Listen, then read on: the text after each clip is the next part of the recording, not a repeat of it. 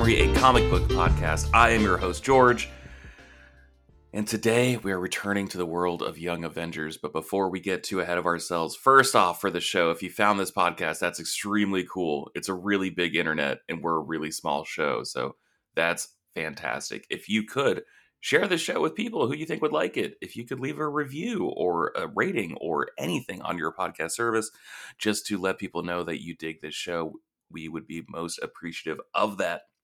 That is how the show grows. That is how we get cool guests. And then that is how I can quit my job and do this full time, which would be so cool. God, it would be so cool. Austin, I hate to spoil that you're going to be on the podcast today, but wouldn't that be so cool? That would be so cool, George. That'd be so, so cool. cool. That would that would be like living the dream. the actual dream. That voice you're hearing is special guest for today, my wonderful co-host from Frameskip. We got Austin Eller in here to talk about Young Avengies. How's it going, Austin? That's right. That's right, George. I am I'm doing great. I'm excited to talk more about Young Avengers. Of course, we recorded that last episode many moons ago, but it's out there, and I was on that one too, and can't wait to talk more about Young Avengers because I adore adore this this run so much. Me too. I think I talked about it on the previous episode, but like you said, that was many moons ago. Feels like years, feels like decades since the first time yes. we talked about Young Avengers. But yes. man, I remember like picking this up off the stands, just being like, this is so cool. This is so fresh and new and invigorating to see like these kids just disagree with the politics of like the older superheroes just being like no you guys are doing it wrong like we can do it better and goddamn was it just so refreshing to see and i miss this book i miss these characters being yeah. like this i'm i'm happy that they've all moved on to like do their own more adult things that they're doing now but god right. this book was so special when it was coming out yeah and it's it's really you know, you're more of a comic reader than I am. Certainly, I'm. I'm I've barely kind of dipped my foot into the water, but um, the thing that I really appreciate about the entire run, now that we can kind of talk about the the entire, I guess, twelve issues uh, plus the special, is it's honestly it's pretty condensed. 12 mm-hmm. issues. I don't know how common that is to have like a book of that size, but um, it feels so condensed yet so like um, I don't know what the word is fulfilling plot wise. Like there is so much crammed into, into those 12 issues and you know, it has a start and it has a finish and it works so well. I mean, it to me there's not a single single issue of this book that I feel like, you know, stumbles or plot wise has some issues. I feel like the whole thing just comes together and it's it's wonderful. That's a good point. Like they kind of sold it as like an ongoing. Like they made it seem like this one was going to go on until it got canceled, and then just ended at issue twelve. And it's like, oh, so you just kind of had this. Like it's it feels like an HBO miniseries as opposed to like a yeah. full order right. sitcom or something. Right. And man, is if that's the way to go, that, that might be the way to go. Like I love reading monthly books, but like you're right, this is just such a focused, like deliberate, intentional piece of narrative storytelling that I, I probably would be watered down and probably would have like issues to skip if it were like an ongoing that had lasted like 35 or 40 or god forbid even 100 issues right right yeah and you know it, it does pick up later on you've got like the children's crusade and all that but for the most part as as a as a book i i love this this run mm-hmm. um as a whole i think it's wonderful yeah i agree are you ready to jump into it? I am. Let's do it. All right. So we're going to pick up with a Young Avengers issue 7. This came out September 28th, 2005. This is um, immediately after they sort of dealt with Iron Lad and Kang and all that fun stuff that uh, that they brought the Young Avengers together really all right, we're to jump into issue seven of Young Avengers. This came out September 28th, 2005. This picks up immediately after issue six, where Young Avengers were dealing with Iron Lad and Kang. And we actually covered that um, in an episode called Child's Play. That was episode nine of this podcast. So if you want, you can go back and see the origin of the Young Avengers. Whew, let's get in. Uh, this story is written by Allan Heinberg and with art by Andrea Di Vito. Incredulous that the Young Avengers are still operating after Captain America told them to stop, the new Avengers begin devising a plan to shut them down for good. But Luke Cage is apprehensive about stopping Patriot, a young black hero in particular. And Billy Kaplan, aka Wiccan's house, Teddy, aka Hulkling, shows up and pressures Billy into telling his parents that he's part of the Young Avengers. But just as he's about to, his parents say they know and tell Billy that they know he's gay and in a relationship with Teddy, which is incredible. Dude, what a moment. this was okay. We just already stopped. That was like the biggest plot twist ever for me when I was first reading this back a couple of years ago. I was like, okay, yeah, he's he's gonna tell him he's a superhero. It was like, oh my god, wow, they're like really going for it immediately. I was I, I thought it was incredible. I I love the way that this was written because it it just it wasn't something I was expecting, but it was fantastic the way that everything kind of worked out. Um, hmm Just absolute total plot twist for me. It was very well done. Yeah, I, I love that moment. I love that moment so much, especially just because uh, Billy's parents are so liberal, confident, like everything you think about, like s- suburban Yes. people, like living in the city, Yes. and just oh man, thinking they know their kids, and like they do know their kids, but God, it was it was just such a fun, I guess, twist. I think you're right. I think that is like the right term for it. Yeah, because I think maybe I'm wrong. I'm, I might be incorrect, but I don't think they really referenced their relationship in the first six issues. I, I can't recall if they really said that they were That they gay were or, or anything of that sort. Yeah, I, I don't think that they did, which was It- why I it- it- remember being shocked by it, but I could be wrong. It wasn't overt, like it wasn't like Yeah. them. There, there was never like a panel of them like making out, but it was like Right. implied with the dialogue, but it was super subtle. yeah. And then yeah, just cats out of the bag here immediately. And I don't know, it's nice. I don't, it's nice seeing like a relationship be supported, just any relationship. Yes. Yes. Over at Cassie's, aka Stature's house, her mom and stepdad are doing their best to convince themselves that the blonde young Avenger isn't their daughter. Elijah, aka Patriot, is lying to his grandmother about what he's doing at night.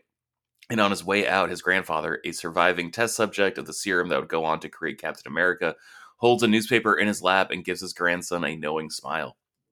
At Avengers Tower, Cap, Iron Man, and Jessica Jones discover that while Vision is physically identical to their friend that died in Avengers Disassembled, covered on episode one of this podcast, he has none of the experiences and is basically just a superpowered teenager. All the kids gathered to discuss their next move, but they can't find Elijah, who's prowling around a warehouse after spotting a drug deal. But he's found and falls through a window into the lab below. Billy casts a spell that locates their friend. The leader of this operation reveals himself to be Mr. Hyde, an incredibly lame villain who was a scientist inspired by the story of Dr. Jekyll and Mr. Hyde. Jessica approaches Cassie's mom, Cap approaches Elijah's grandparents, and the Young Avengers find the drug operation that Mr. Hyde is running. After a quick scuffle, Elijah manages to break away towards the back, where Billy catches him shooting up MGH, that is mutant growth hormone, a drug in the Marvel Universe that gives normal people enhanced strength and stamina. Whew! Whew! Opening chapter for the second arc. What what a banger. Yeah. No, and that's like to me that again that was a moment I wasn't expecting either. I mean, I I just kind of rolled with uh, you know he he had the blood transfusion from his his grandfather, and that's why he has powers, and um, you know it just really really set that up nicely, and it sets up the rest of this whole run nicely as far as kind of um coming to terms with who you are as an individual. I think that's kind of the the overall theme of of the rest of this, you know, six issues, and uh, just a fantastic way to kick it off. Uh, I I do agree with you though that villain, Mister Hyde, terrible. Oh, dude sucks. that dude sucks. Is he in anything else? No, he's usually just like a villain to have a name as opposed to like having just Okay. like you know like hand foot soldiers or aim foot sol. You know what I mean? I see. like he's like a step above unnamed security guard, but like a step below like C tier. I'd say. I, I don't know. Yeah. I don't. I don't think he's that great. But it is good because it's just like, oh, this is someone the Young Avengers might be able to handle, right? Like them going up against Doom, it's like, oh, Doom would wipe the floors with them. But this guy's like, yeah, I mean, maybe. It's like in Batman when like you fight Firefly instead of the Joker. You Yes. get like a better Yeah. chance as like a, a Robin Right. or something. Yeah, um, just really interesting overall. I, I think the the stuff with um, Vision uh, is is fascinating to me with with Young Avengers. I, I like how he's a new character, but he's still in a way is Vision. I, I, I like the Mhm. the kind of change that they they make, you know, for him plot wise. So I do too, yeah. And it was nice because like this was probably like a year or two like without Vision in the comics, and that just Right, feels like right. weird. Yeah. Um, so it's it's really nice to have him back, and it's nice to have him back in a different way.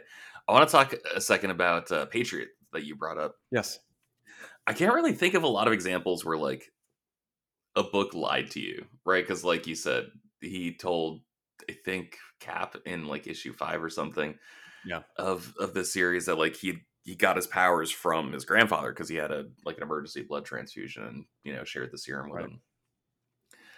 And uh that we were just like, oh shit, that's cool. That's that's like how She Hulk became She Hulk. You know, she Right. got a, a blood Right. transfusion from Hulk. Like, oh, this is happening again. Cool was. and then just to uh, find out he lied the entire time. I was gonna say, wasn't it? I might be wrong, but Captain Marvel was her powers were the same too, right? Or it was something to that sort where she got something from Marvel yeah, he was. or am I mistaken? Yeah, I think he was in a, a chair or something, and she went up to try to release him, and then they got bolted by like a, a energy Okay. beam or So it wasn't something. quite the same. Yeah, I'm not super familiar, but like it is like you know, sort of like passing on powers. Yeah. So it's very very similar in that regard. But man, just the idea of like a main character lying to you and like you not knowing because you know Yeah, why would why wouldn't you take them at face value? right. And drugs, like of all things, like that. That you know, that's a that's a really interesting way to go about it. Um, because you know, it's like uh, you know, you kind of feel for the guy in a way. Um, his grandfather is this this, you know, superhuman essentially, and and uh, super soldier, and he he doesn't have powers and he sees his friends that are out here fighting like this and and wants to be like everybody else and it's it's fascinating it's a really heartfelt kind of moment it's a sad moment but it, it is you know like i said you kind of feel for him Mhm.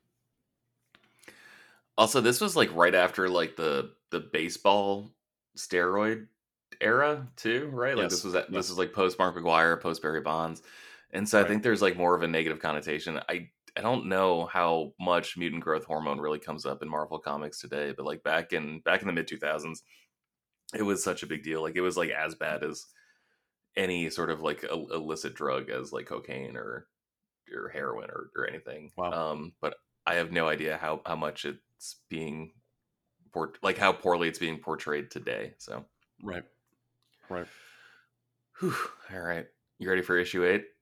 I am All right, issue eight came out October 26, 2005, written by Allan Heinberg, with art again by Andrea Di Vito. Uh, it doesn't take long for Billy to realize the truth that Elijah never had powers at all and was using MGH to be strong enough to keep up with the other young Avengers. Mr. Hyde is fighting the rest of the team, who seem to be doing all right until he injects himself with MGH and gets a boost. Eli's grandmother confirms to Cap that he had no superpowers, and Jessica reveals to Cassie's mom that she probably got her powers from repeated exposure to Pym particles while visiting her dad, Scott Lang, the Ant Man who died during Avengers Disassembled. Again, see episode one of this podcast uh, for more details on that story. Jess sees Kate Bishop, the new Hawkeye, injured and being held hostage by Mr. Hyde on TV and books it toward the warehouse. Billy uses his magic to save her from Hyde's hold, and a major sorry, and a majorly roided uh, out Patriot starts kicking the shit out of him. Just when it seems like Elijah is about to lose, he grabs more MGH, except instead of injecting himself, he injects Hyde, who passes out from overdosing. so timeout. Um, how does how does this sit with you? Because that this this made me uncomfortable. I'm not gonna lie. yeah no it's a, it's kind of a weird weirdly written moment i i agree with that um I guess it makes sense. Like the way they wrote it makes sense, but also at the same time, it's like a little bit uncomfortable. yeah, I think I was losing myself in my script there for a second. So I just want to like repeat like Elijah, Patriot, is super, super roided out right now on MGH, and he starts fighting Hyde, who is also roided out on MGH.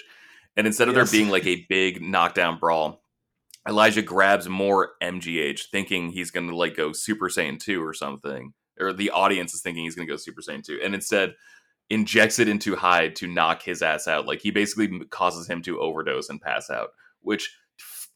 Whew, it's a lot. It's like it's a lot Yeah. for a kid to do Yeah. that, and it's a lot for It them is. to just move on so quickly after. yeah, because they're like, all right, here you go, overdose. All right, move on. Yeah. it's fucking insane. Um, Yes. The new Avengers show up telling the kids to stop, but Elijah is not having any of it. He's egging Cap on, trying to start a fight. He doesn't think Cap wants. As he walks away, Billy uses his magic to knock him out. He comes to an Avengers Tower, being watched by Vision, who retains the memories and personality of Iron Lad, the dude who brought all the young Avengers together in the first place. He goes out to see his friends and the new Avengers, admits that he never had powers and he's been uh, lying to everyone this whole time, and they don't have to worry because he quits being a hero. So, oddly enough, you know, listening back to this again and and and you know having read through it, I get like major Falcon and Winter Soldier vibes because of some of how they portray Falcon's um, relationship with the Super Soldier Serum in that show. And I Mhm. hadn't really thought about that when I when I was, you know, watching Falcon and Winter Soldier for the first time and reading this for the first time. But um, really interesting the way that they kind of go from okay, this guy is is using it, using the MGH to to be a young Avenger to, you know, now because it's out there, I, I feel like I can't be an Avenger anymore. I, I think there's some major kind of comparison there with with Sam Wilson and Falcon and Winter Soldier because they they make that kind of repeated effort to say, can can he or can he not be a hero with or without the super soldier serum? I think it's really a really interesting plot um, kind of device, the the drug itself, or in, in Falcon and Winter Soldier's case, the serum itself. Yeah, that is that's a really interesting point. I like that a lot. Is um sorry, excuse me. Did did anything else stick out to you from this issue? Uh like the one part that I really enjoyed was seeing Vision and Patriot hit it off Yeah. so much. Just Yes. because he is like a, co- a copy of Iron Lad, and it was nice like seeing him get his friend back, but still be kind of weirded out because it wasn't his friend, but it was a lot like most of his friend. It was very confusing, very very comic book and dumb, but also very interesting because of that. Right. No, I like that too. Um, and that kind of goes back to what I was saying with Vision earlier. I, I like that they they they've recreated Vision, but now it's also kind of Iron Lad. So the Young Avengers in particular, you know, they've got really a special connection with him. Um, and it's interesting because I think they, I don't remember if they talk about it in this issue or if it's the next one, but they kind of mention how Vision's in kind of in in um, like a holding pattern while they try and figure out, you know, are you okay? Like Mhm. brainwave wise, like are you gonna screw with us or are you like actually a decent guy this time? Like what's what's Right. kind of the the the outcome? So some some interesting stuff, and I, I love that conversation with him and and uh, uh, Patriot. Uh, yeah. Um, really, really interesting stuff. Just because, again, like we have no idea. Is he compromised by Kang? Is he still compromised by Ultron? Which is why you know Vision died in the first place, back in Avengers Disassembled. And so the fact that like no one really seems ready to trust him, at least none of the adult Avengers seem ready to trust him. I think uh, is it's, it's a really good job of like setting up a domino to knock over, right? Like Yes, yes, I think we know what's going to happen with with this version of Vision, but just the fact that like it's it's so deliberate, I think, is what I really appreciate about it. Right. And they're actually treating him like a teenager, ostensibly, which is thematically perfect. Yeah, I know. There's even a line in there that's something like, "Yeah, he's he's got Iron Lad's like personality or whatever, but he doesn't have visions, me- visions, memories. So it, essentially, he's a kid. Like they say Mhm. something to that effect, and I thought that was kind of neat, a neat little reference. All right, that was the sidekick arc of Young Avengers. We are moving on to issue nine. This came out November 23rd, 2005, written by Allan Heinberg, with art by Jim Cheung. It seems like the entire world has moved on from the Young Avengers. Cap announces their disbandment. Elijah assures his grandmother that's all behind him. And the rest of them are basically in the same boat. They don't want to do it without Eli, which is why they ambush him on the steps of the New York Public Library. Eli doesn't seem convinced, and suddenly it doesn't matter at all because the Super Skrull, one of the Fantastic Four's oldest and most dangerous adversaries, grabs Teddy and promises to take him home to the Skrull Empire. A fight breaks out that forces the Young Avengers into action. Despite breaking up and risking their private personas, the Super Skrull manages to hold off the kids and uses his power of hypnosis on Billy, prompting Teddy to surrender. But really, he just uses his super strength to knock his ass out. The kids escape through a nearby subway station and make their way back to Teddy's house, where his mother, who may or not be a Skrull, is waiting for them, along with Billy's parents. Super Skrull shows up with Eli as a hostage and uses some sort of ray to prove that Teddy is a Skrull, but actually reveals that his mother has been a Skrull this whole time. Super Skrull calls her a traitor, and she says, The Empress ordered me to protect him, even from the likes of you.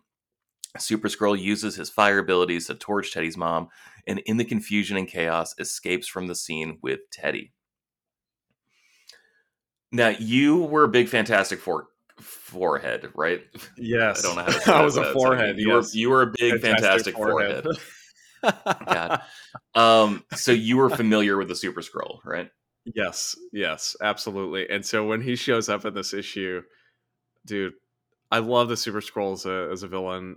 He's wonderful, um, just because of the the way his powers work, and it, it's man, I, I will never forget reading this for the first time and just going, "What, what in the world?" Like as the Super Skrull shows up in this this comic, I wasn't expecting it at all, and um, you know, you immediately get that tease of who Teddy is. And I think that's my favorite thing about this series overall is the slow burn on okay, Mhm. here's this person's powers.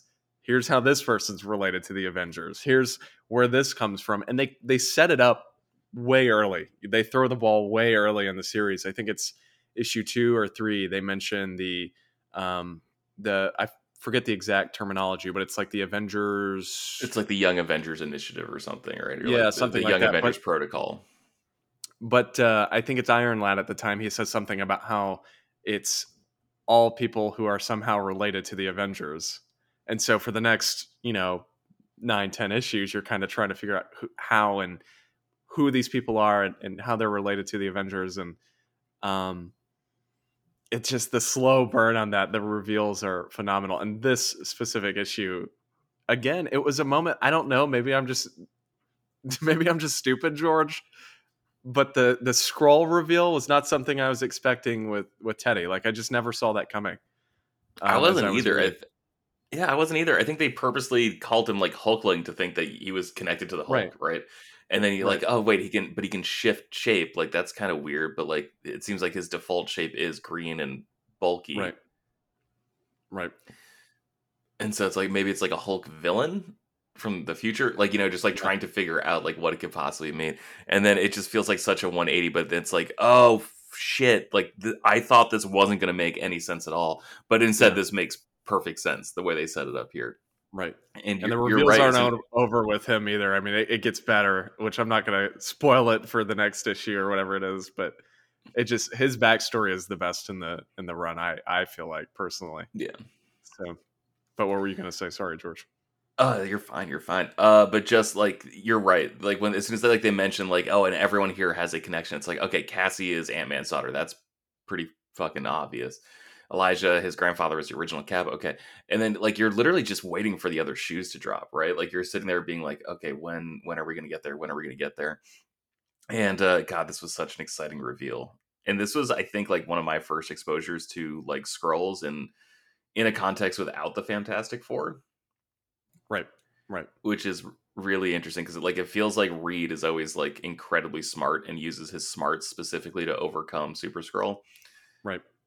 But these are just like fucking teenagers. It's like without like a you know a rocket surgeon level brain of of Reed Richards. It's like he actually seems like an imposing threat. Yeah, it, it um it's it's interesting the way he's portrayed and man, one thing I will say too, by the way, his design is fantastic. Like uh, I, I, I just love the way that character is designed. Austin, we're going to. It's eh, comics are weird and stupid because like issue nine of Avengers came out November twenty third. Young Avengers special came out December twenty eighth of two thousand five, and it feels like the story definitely takes place before issue nine. But because of publishing order, we, we're going with this. Uh, yes. Young Avengers special is a mini anthology, I guess, just like sharing more backstory on on each of the characters. And there's just a whole bunch of like four to I'd say like six page stories by pretty talented comic teams. Uh, the story was written by Allan Heinberg, and uh, bear with me, this is like a lot of artists, but a lot of people worked and they deserve credit. Uh, with art by Michael Gaydos, Jose uh, Villarrubia, Neal Adams, Justin Ponsor, Gene Ha, Art Lyon, uh, Jae Lee, Jun, uh, sorry, June Chung, Bill Sienkiewicz, Pasqual Ferry, Doug McCaig. Whew, that is a lot of people.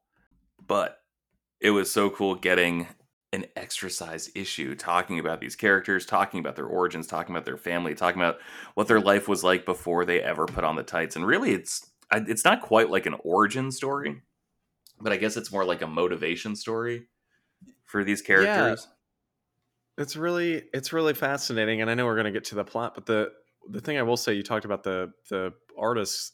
I love the way that um, I guess I, I should have gone back and reread it, but I, I, believe it's when it goes from each character, it switches artists. I might be wrong, but um, I, I liked how that was set up as well. It's it's interesting, and and like you said, the overall plot it was just kind of a side story, but it gives you more into their characters and who they are as people. Mm-hmm. Uh, so basically, um, this story takes place like immediately after the Mr. Hyde incident, and Kat Farrell, who is a reporter at the Daily Bugle, we talked about her a bunch on episodes like called like about the Pulse, um, wants to get like the story, and uh, Jessica Jones, since she knows the the Young Avengers, she is using her to sort of get the story. And so Jessica meets up with all of the Young Avengers that that are you know taking calls at this point, and uh, trying to figure out why or why not they should uh, still be Avengers. And so, like the first story we see is Cassie, who's trying to like talk to Iron Man to figure out like what exactly happened to her dad Scott, and then her piece of shit stepdad shows up, uh, and it's just really awkward. Like it feels really heartbreaking to see like you know the Cassie that you knew as like a, a, super child, like on on Young Avengers Volume Three from only a few years earlier. Just like she gets flat out slapped by her mom, like in the lobby to Stark Tower, and then a whole bunch of uh, her her stepdad is a police officer, and then a whole bunch of his like cohorts like show up, and it's really like awkward and like threatening and like kind of scary just to be like, why are these yeah, three people here to tell me what to do?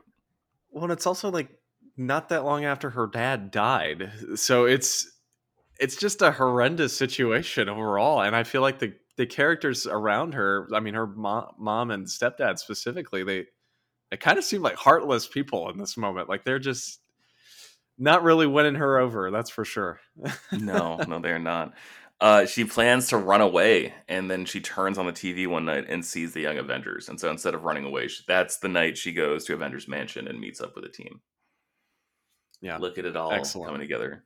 Also this art was done by artist neal adams who uh, recently passed away. Really good um, really good green lantern green arrow artist really good batman artist. He will be missed. Uh, after this uh, jessica goes to the park meets up with teddy and um, and billy and we see we see hulkling's origin and man is it so awkward. He confesses he has like a crush on some guy at his school confesses that he's a shapeshifter and this guy just fucking takes him for a ride immediately after he uses him to do a whole bunch of con jobs and it's incredibly awkward. He pretends to be Johnny Storm to get chicks, pretends to be Hulk to scare people away, pretends to be uh, Tony Stark just to get uh, you know an invite to the high life, good good VIP shit. Uses that to sneak into Avengers Mansion and then tries to steal leftover paraphernalia and decorations from Avengers Mansion to sell because this guy is a heartless piece of shit. And then he threatens to uh, uh, sorry, then our boy Hulkling threatens to beat the shit out of him if he doesn't, and then that's when he like Yeah. learns from for himself. Kind of a weak story. I wish they had developed it a Yeah. bit more. I agree It with was that. a, a little shallow. Yeah, I mean, I can see where they were going with it, but I think um, compared to everybody else's in the this specific book, I think his was the the weakest. Um, just yeah, I, I I would agree with the the statement of it being shallow. Next up, we've got Billy. Uh, Billy, who has been bullied, is like walking past uh, Avengers Mansion, sits down on a bench, and then he bumps into Scarlet Witch. and he says, God, I wish I was a mutant so I could have powers. And she's like, No, you don't. Believe me, you do not wish you were a mutant. and so she tells him to stand up to his bully, and uh, he doesn't. He doesn't stand up to his bully. He changes his schedule. He changes his entire life to avoid his bully. But then when he sees the bully uh, picking on someone else, he decides to stand up and and do the right thing and be a hero. Um, I think that one's a little bit stronger than than Teddy's story.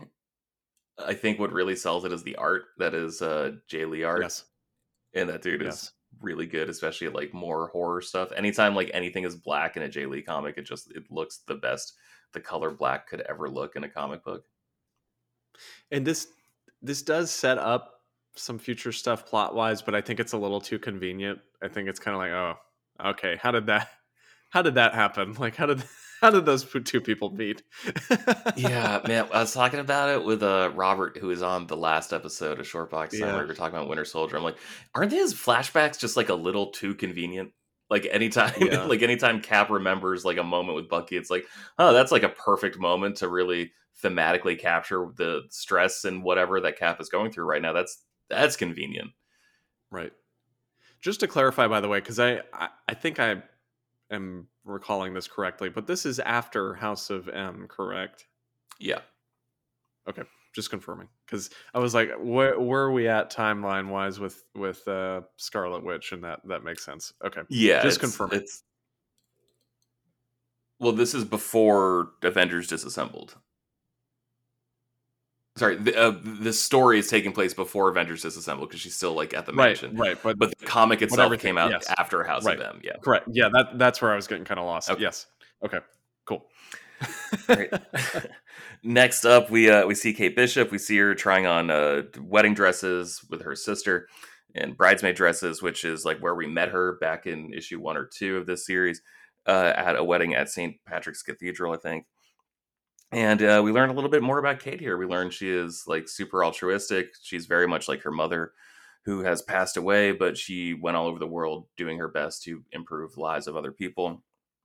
And um, Kate was incredibly sweet until she was walking through the park one day and it looks like she was assaulted, and no idea if it's sexual assault or, or physical assault or, or what.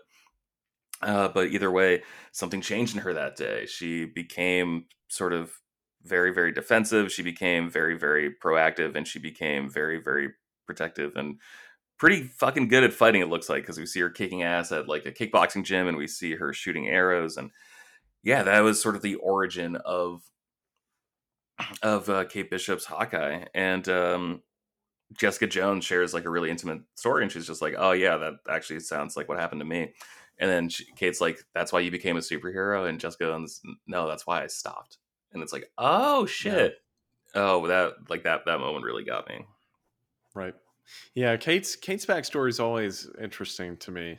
Um, you know, she felt like she needed to defend herself and and not you know she she wanted to stand up to people that were not good people and Mhm. um, just a kind of a very personal story that I feel like you don't see too often with with uh, you know the the hero types and you know they're usually more of the let's save others but hers was more so hey this happened to me and i don't want it to happen again type scenario which is interesting and different.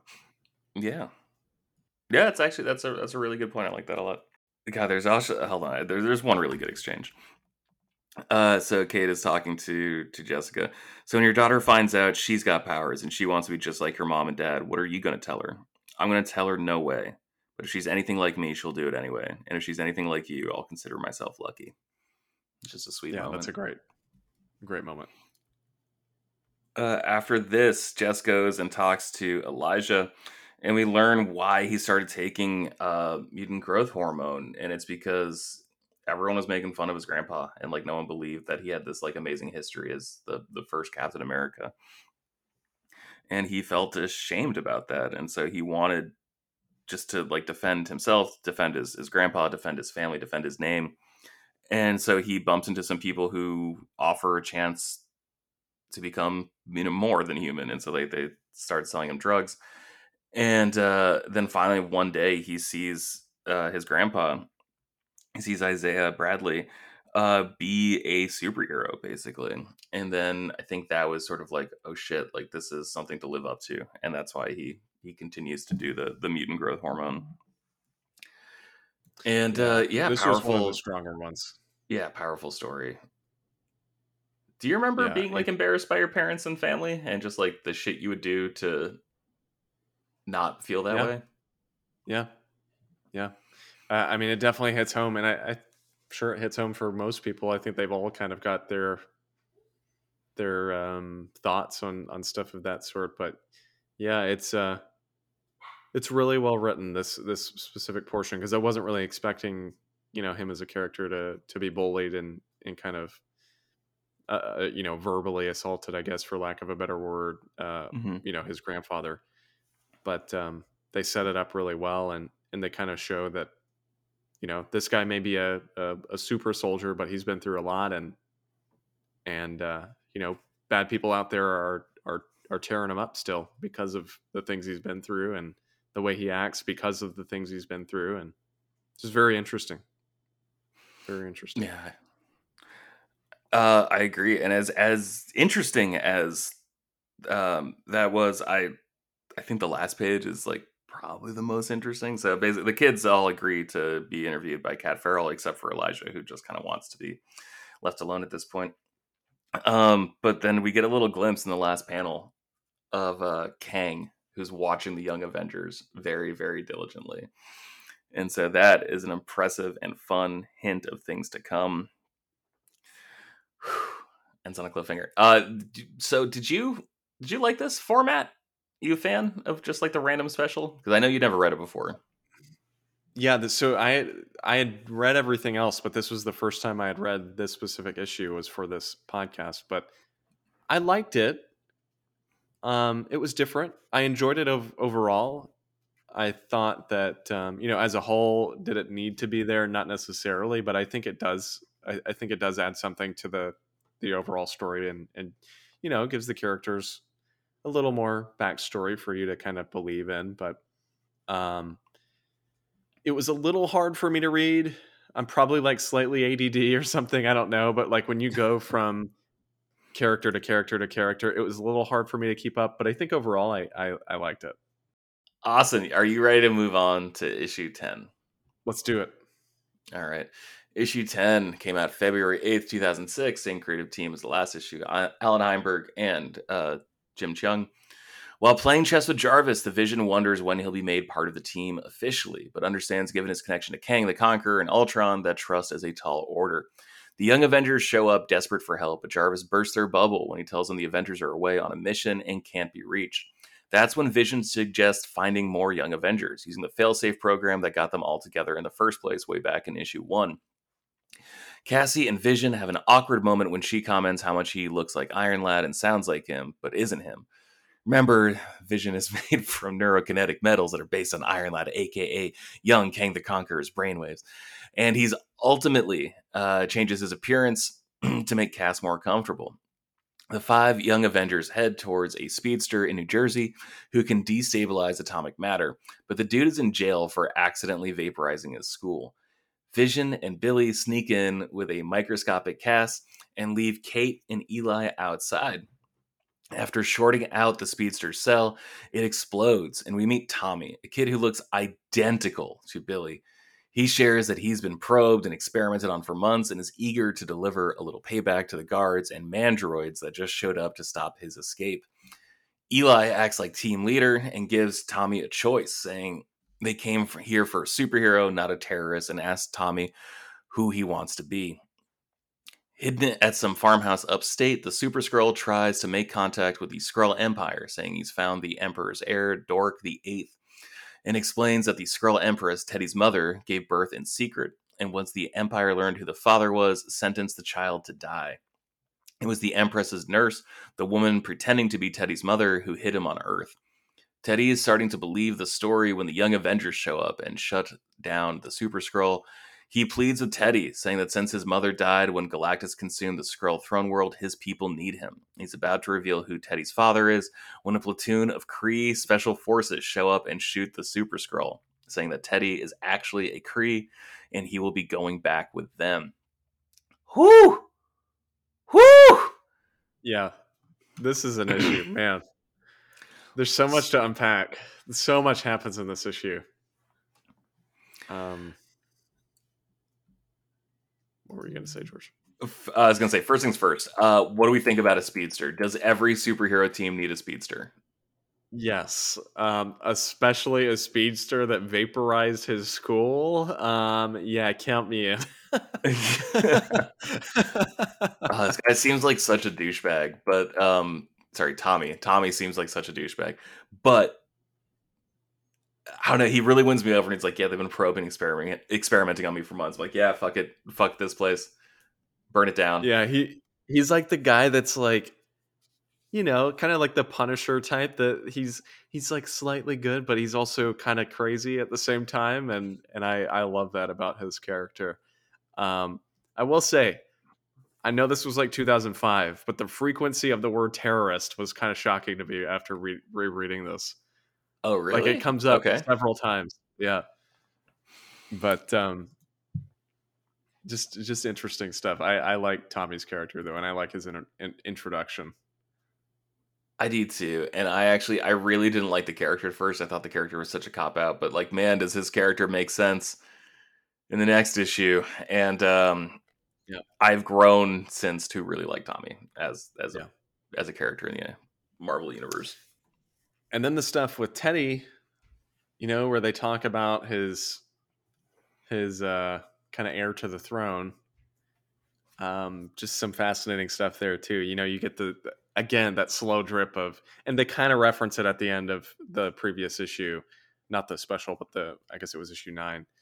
Um, they kind of reference, you know, his mom says some, or mom quote unquote says something like, you know, I, I promise to protect him or whatever I, I forget what what she says, but they allude to him being royal of of some sort, and so for them to just go on, you know, full force with that, it's it's mm. just wonderful. I, I love the slow drip with his his origins. It's also really cool because there weren't a whole lot of like cosmic comic books coming out around this time. Like I think the Silver Surfer series had just ended. There was a Drax the Destroyer miniseries. They were gearing up to do something really big. They were about to do a story called Annihilation, which is like one of my favorite comic book events of all time. Like I think that story is borderline perfect. But it was really cool seeing a cosmic influence on Earth because that was kind of lacking for the next couple years. Like you don't really see a lot of crazy sci-fi shenanigans happening on Earth specifically. It's always happening super far away on the other side of the galaxy and like Captain America doesn't see uh, an alien for years. You know, like Iron Man doesn't see an alien for years. None of these people see or even like think about Galactus. Like, and so it's just it makes the universe feel bigger. I think to like have the Skrull and the Kree appear in like a Earthbound story with these characters. And um, God, I just I love the alien races in in Marvel. I just think they're so interesting and so weird. Yeah, and I know I know it's been going a while, but the whole the Kree Skrull war, like the anytime they can bring that in in a well written manner, especially like they do in this this series, um, I'm all in on that. Like I'm I'm always for some kind of galactic overall like big big enemy type situation where there's just overall you know societal issues with other other races i think it's it's fascinating um, when you kind of throw that into the, the marvel sphere so was very very happy to see the the the Kree, Kree and Skrulls both show up. hey man, I hear you. I love me a space opera. There there are so Yep. few things I like more than just like some big Yep. epic galaxy spanning adventure. Um that said, do you check out Annihilation? We're gonna cover it on the podcast at some point. yeah, but, I just looked um, it up after. That's what I was looking up on my second screen after you brought it up because I was like, I've heard of this, but I, I have not read it. So There, um, it's I- it's so well organized. I could cry. Like it starts with a prologue, Yeah. a single issue prologue, and then there's four mini series, four four issue mini series. One about Ronan, one about Silver Surfer, one about Super Skrull, and I think Wow. one about Nova. And then that leads into a six issue mini series called Annihilation, and it's it's so epic. It's, it's so badass. Nova is awesome. it's probably a good time to read it too because if I'm not mistaken, um, Annihilus I think is going to be in the Marvels. Is my understanding. So I think Oh man, if that is the case, then yeah, you're gonna, MCU you're gonna want to read that story because it is yeah, epic as hell. Yeah, nice. All right, issue eleven, April fifth, two thousand six. The Kree soldiers tell Teddy that his father was Captain Marvel, the original Captain Marvel, who ended up giving Carol Danvers her powers. Not wanting to go with the Kree soldiers, a fight breaks out. Teddy saves the clinging to life Super Skrull. They take out the Kree soldiers and use their warship to escape, but they're not sure where to go. They're now afraid the Avengers will turn Teddy over to one of the alien races claiming him. And all this plays out with some awkward romantic tension between Elijah, Tommy, and Kate. It was good. It was good, right? Like it was not too liked it. horny, a little Yeah. horny, like horny enough, and it was Right. It was nice seeing characters care about each Just other enough. and like want to put their face on other people's faces. I don't really get a lot of that in the MCU these days. So Right. Right. No, I agree. It was it was just enough. Just enough. It wasn't overstepping, I felt like. The Super Skrull tells Billy and Teddy it's ironic that years ago Marvel and the Scarlet Witch were his prisoners during the first Kree Skrull War on Earth, and now he owes his lives to both of their sons. And this is a huge bomb. It turns out those twin boys that Wanda manifested years ago, they were made from two wayward souls, which were reclaimed by Mephisto, basically the Marvel Universe's version of the devil. But the two souls overpowered Mephisto, destroying him and freeing themselves, becoming able to latch on to new bodies like Billy and Tommy. Losing those boys is what prompted Wanda's meltdown and Avengers Disassembled, a story we covered, like uh, like I mentioned a thousand times on the first episode of this podcast. Uh, it's a circle. It's a circle, and it gets even weirder because the dad is the Vision, who's starting to fritz because their ship is now being attacked by a Skrull armada. Teddy flies out to deter them, but he's met by warring factions of Skrull and Kree. An all out war is breaking out in the New York City skyline. Teddy thinks he's managed to stop the fighting by ordering them to stand down, but actually, the Avengers just showed up. Trying to broker peace and prevent a war, the three factions meet on the roof of Avengers Tower. When things go south, the Kree try to shoot Captain America, but Elijah courageously steps in the way with uh, the shot completely passing through his shield. He lays bleeding as all-out war erupts. So this this issue might be what taught me what the word penultimate meant, and I'm glad Yes. because now I can say things like, "What a fucking penultimate issue that was of this series." Oh, dude, it's it's um it's amazing, and I love again, I love the reveal of of Billy and Tommy, who they actually are, and the moment for some reason this always like, I don't know, I I love that specific panel where Vision's looking up to see who the dad is, and then you know the ship gets shot or whatever by the the Skrulls and you just see vision like melting down and i love to imagine that that's partially because of the reveal of him being his dad their dad quote unquote Mhm. but then also because of the Skrull situation it's it's such a well done moment and well well timed certainly Also, it's it's just so messy. I love it. Like it feels like Yes. such good teenage drama, right? Like, okay, we got Vision, who's the father of Billy and Tommy over there, but he's also got the brainwaves of Iron Lad, who Cassie is kind of in love with and constantly flirting with. Like, it's just it's it's such such dumb bullshit drama that I can't get enough of. Yes. Yeah. No, it's um and you're right, it is it is a, fantastic penultimate episode. It really um ups the ante, I guess, for lack of a better word. Kind of gets gets the ball going full speed ahead.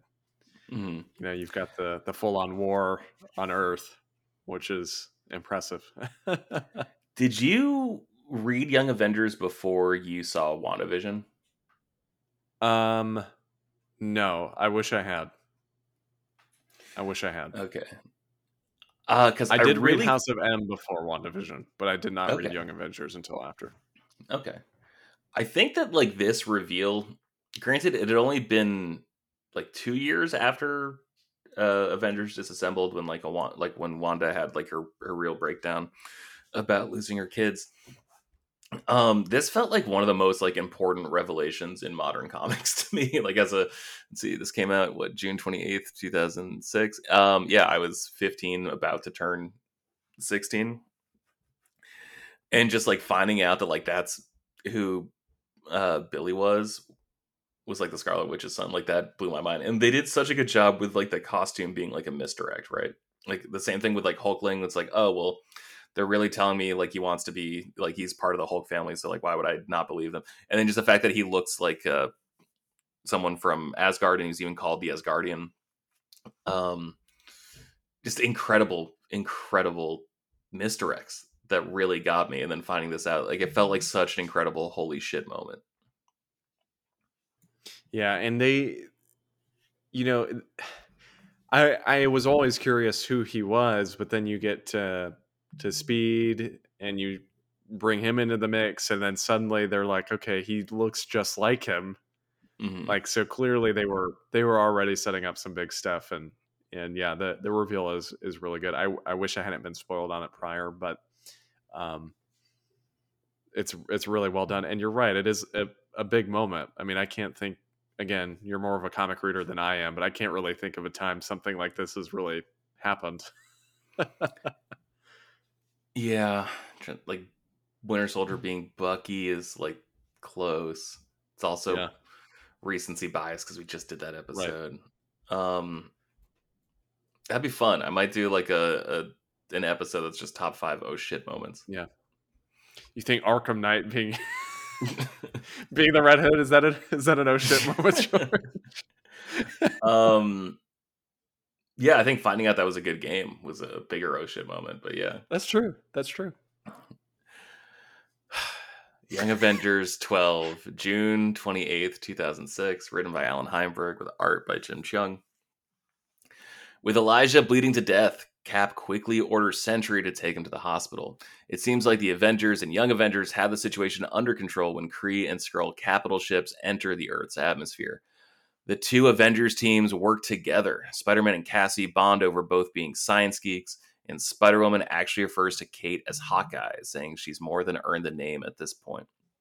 Tommy and Wolverine bond over their shared love of violence, and Billy confides in Cap that he and Tommy are the souls of the Scarlet Witch's magically summoned twins. Iron Man lectures Vision, who then decides to forego joining the Avengers so he can be a member of the Young Avengers instead, and says there isn't a thing he can do to stop him. Teddy gets hauled off by a group of flying Kree and Skrull soldiers being uh well, shooting at them, figuring they'd rather kill Teddy uh, than let him join the Kree. And the only person advocating for him is the Super Skrull who goes after Teddy himself. The Super Skrull frees Teddy and tells him that if he wants the war on Earth to end, he has to join the Skrulls. Teddy surrenders, ending the skirmish. It's decided that Teddy will spend six months with each race and then ultimately decide who he wants to be. Teddy leaves along with both the Skrull and the Kree when Wolverine uses that amazing nose of his to reveal that the Super Skrull who remained behind was Teddy in disguise. They swap places, making Super Skrull a super spy going back with his people. Everyone immediately rushes to the hospital to see Elijah, who lost so much blood that he required a blood transfusion from none other than his grandpa Isaiah, the original super soldier, the original super soldier, and retroactively making his fake origin story completely true in the process. Cap talks to the young Avengers, still standing, and says he hopes that they'll officially disband this time when Kate speaks for the team. Sir, with all due respect, the minute Eli is back on his feet, he'll be chasing down bad guys, powers or no powers. That's just who he is. It's who we all are, the same as you. And I know you and Iron Man don't approve of uh, this, but I can't help but thinking if you guys had supported us, uh, if you had taken the time to train us, maybe Eli wouldn't be in surgery right now. Maybe Billy's parents would still have a place to live, and Teddy's mother would still be alive. That's how it feels anyway. So if you really want to protect us, you'll accept us. Such a good moment. At Avengers Mansion, the kids are using magic and science to rebuild statues for the fallen Avengers. Captain Marvel, Scott Lang, Mockingbird, Druid, all forgotten heroes finally getting their flowers. Kate confirms that Eli's procedure did end up giving him powers, and that Tommy turned down the offer to join the team. Jessica Jones is there and gives Kate Hawkeye's old bow quiver and a note, uh, giving his blessing for her to use the name Hawkeye.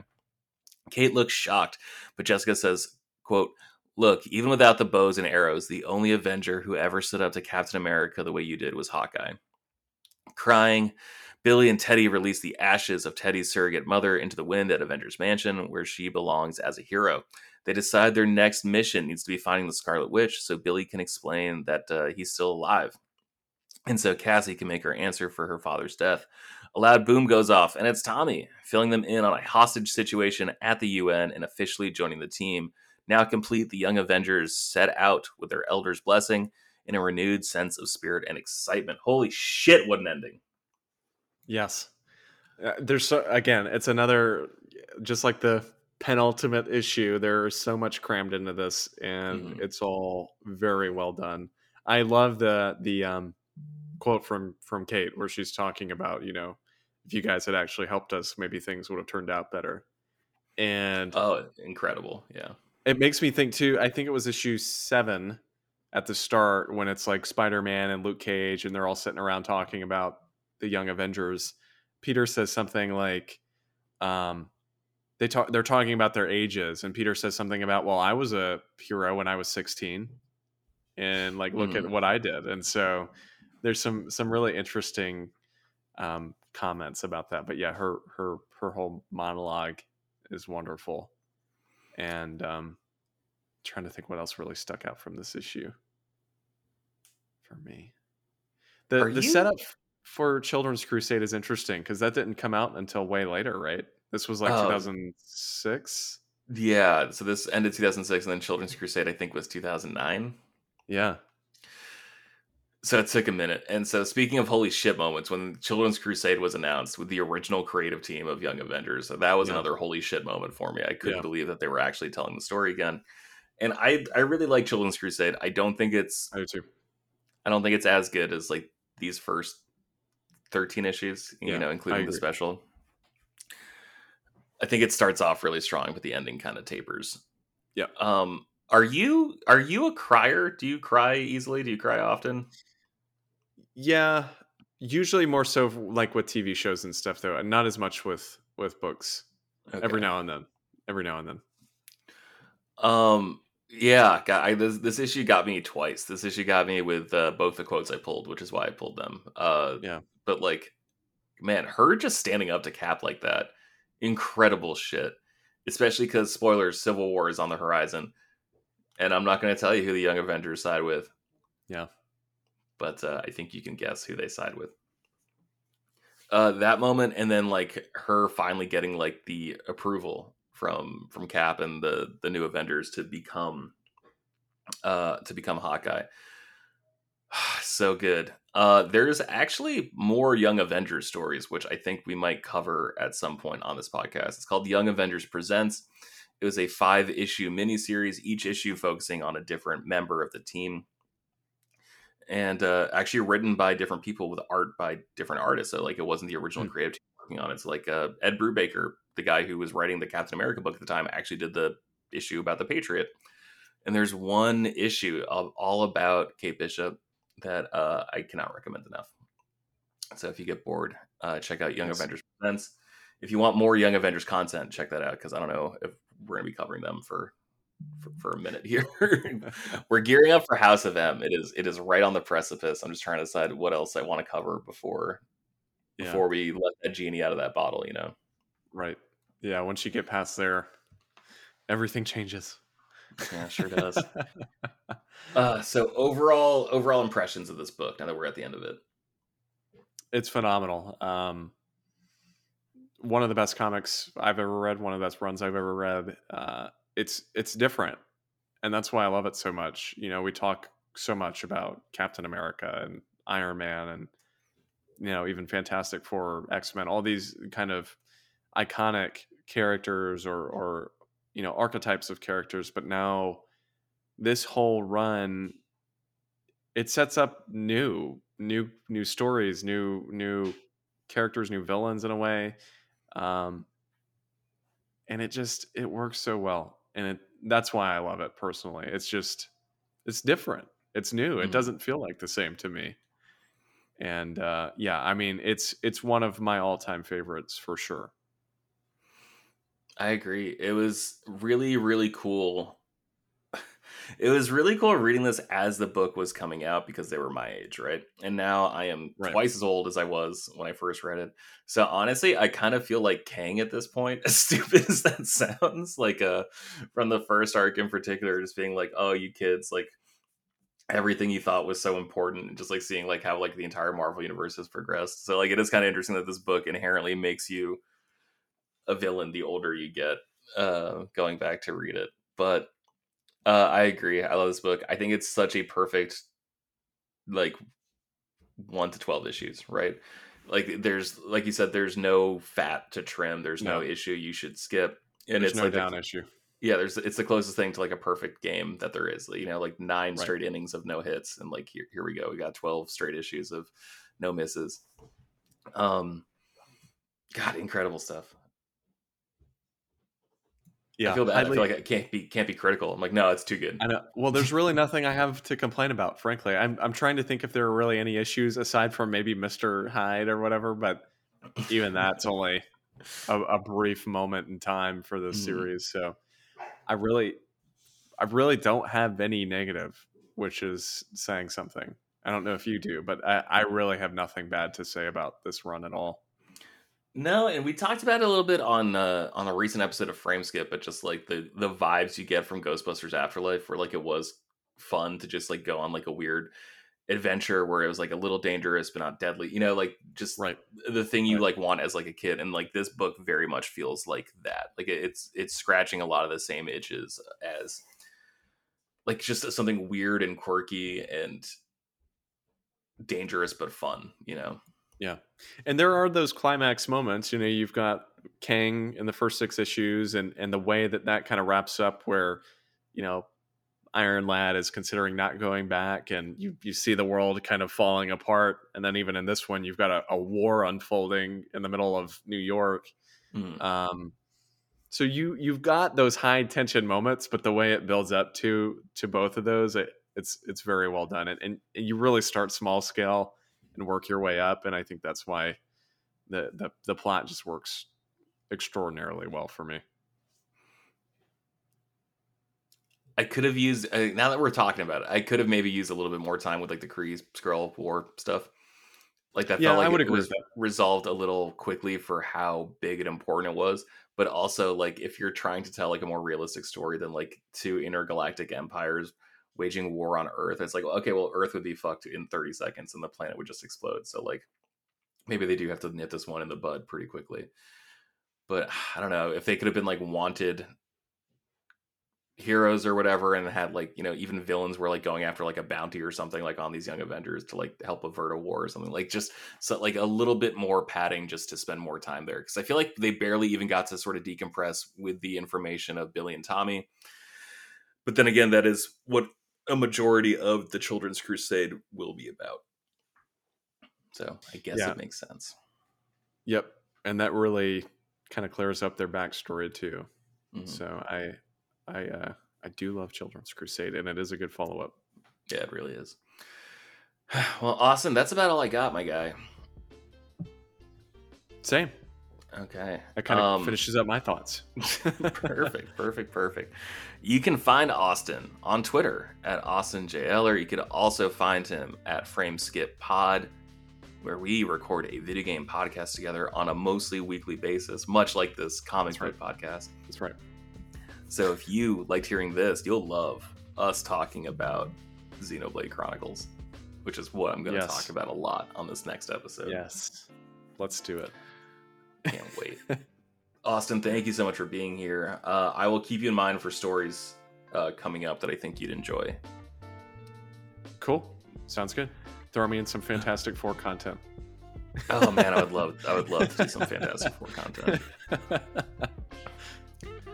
Whew. All right. Well, Austin, thank you so much for being here, and uh, we'll be in your ear holes very, very soon. Look for us next week, right where you found this podcast. Please share, please like, please subscribe, please do all that stuff to help make the podcast grow. That'd be most appreciated.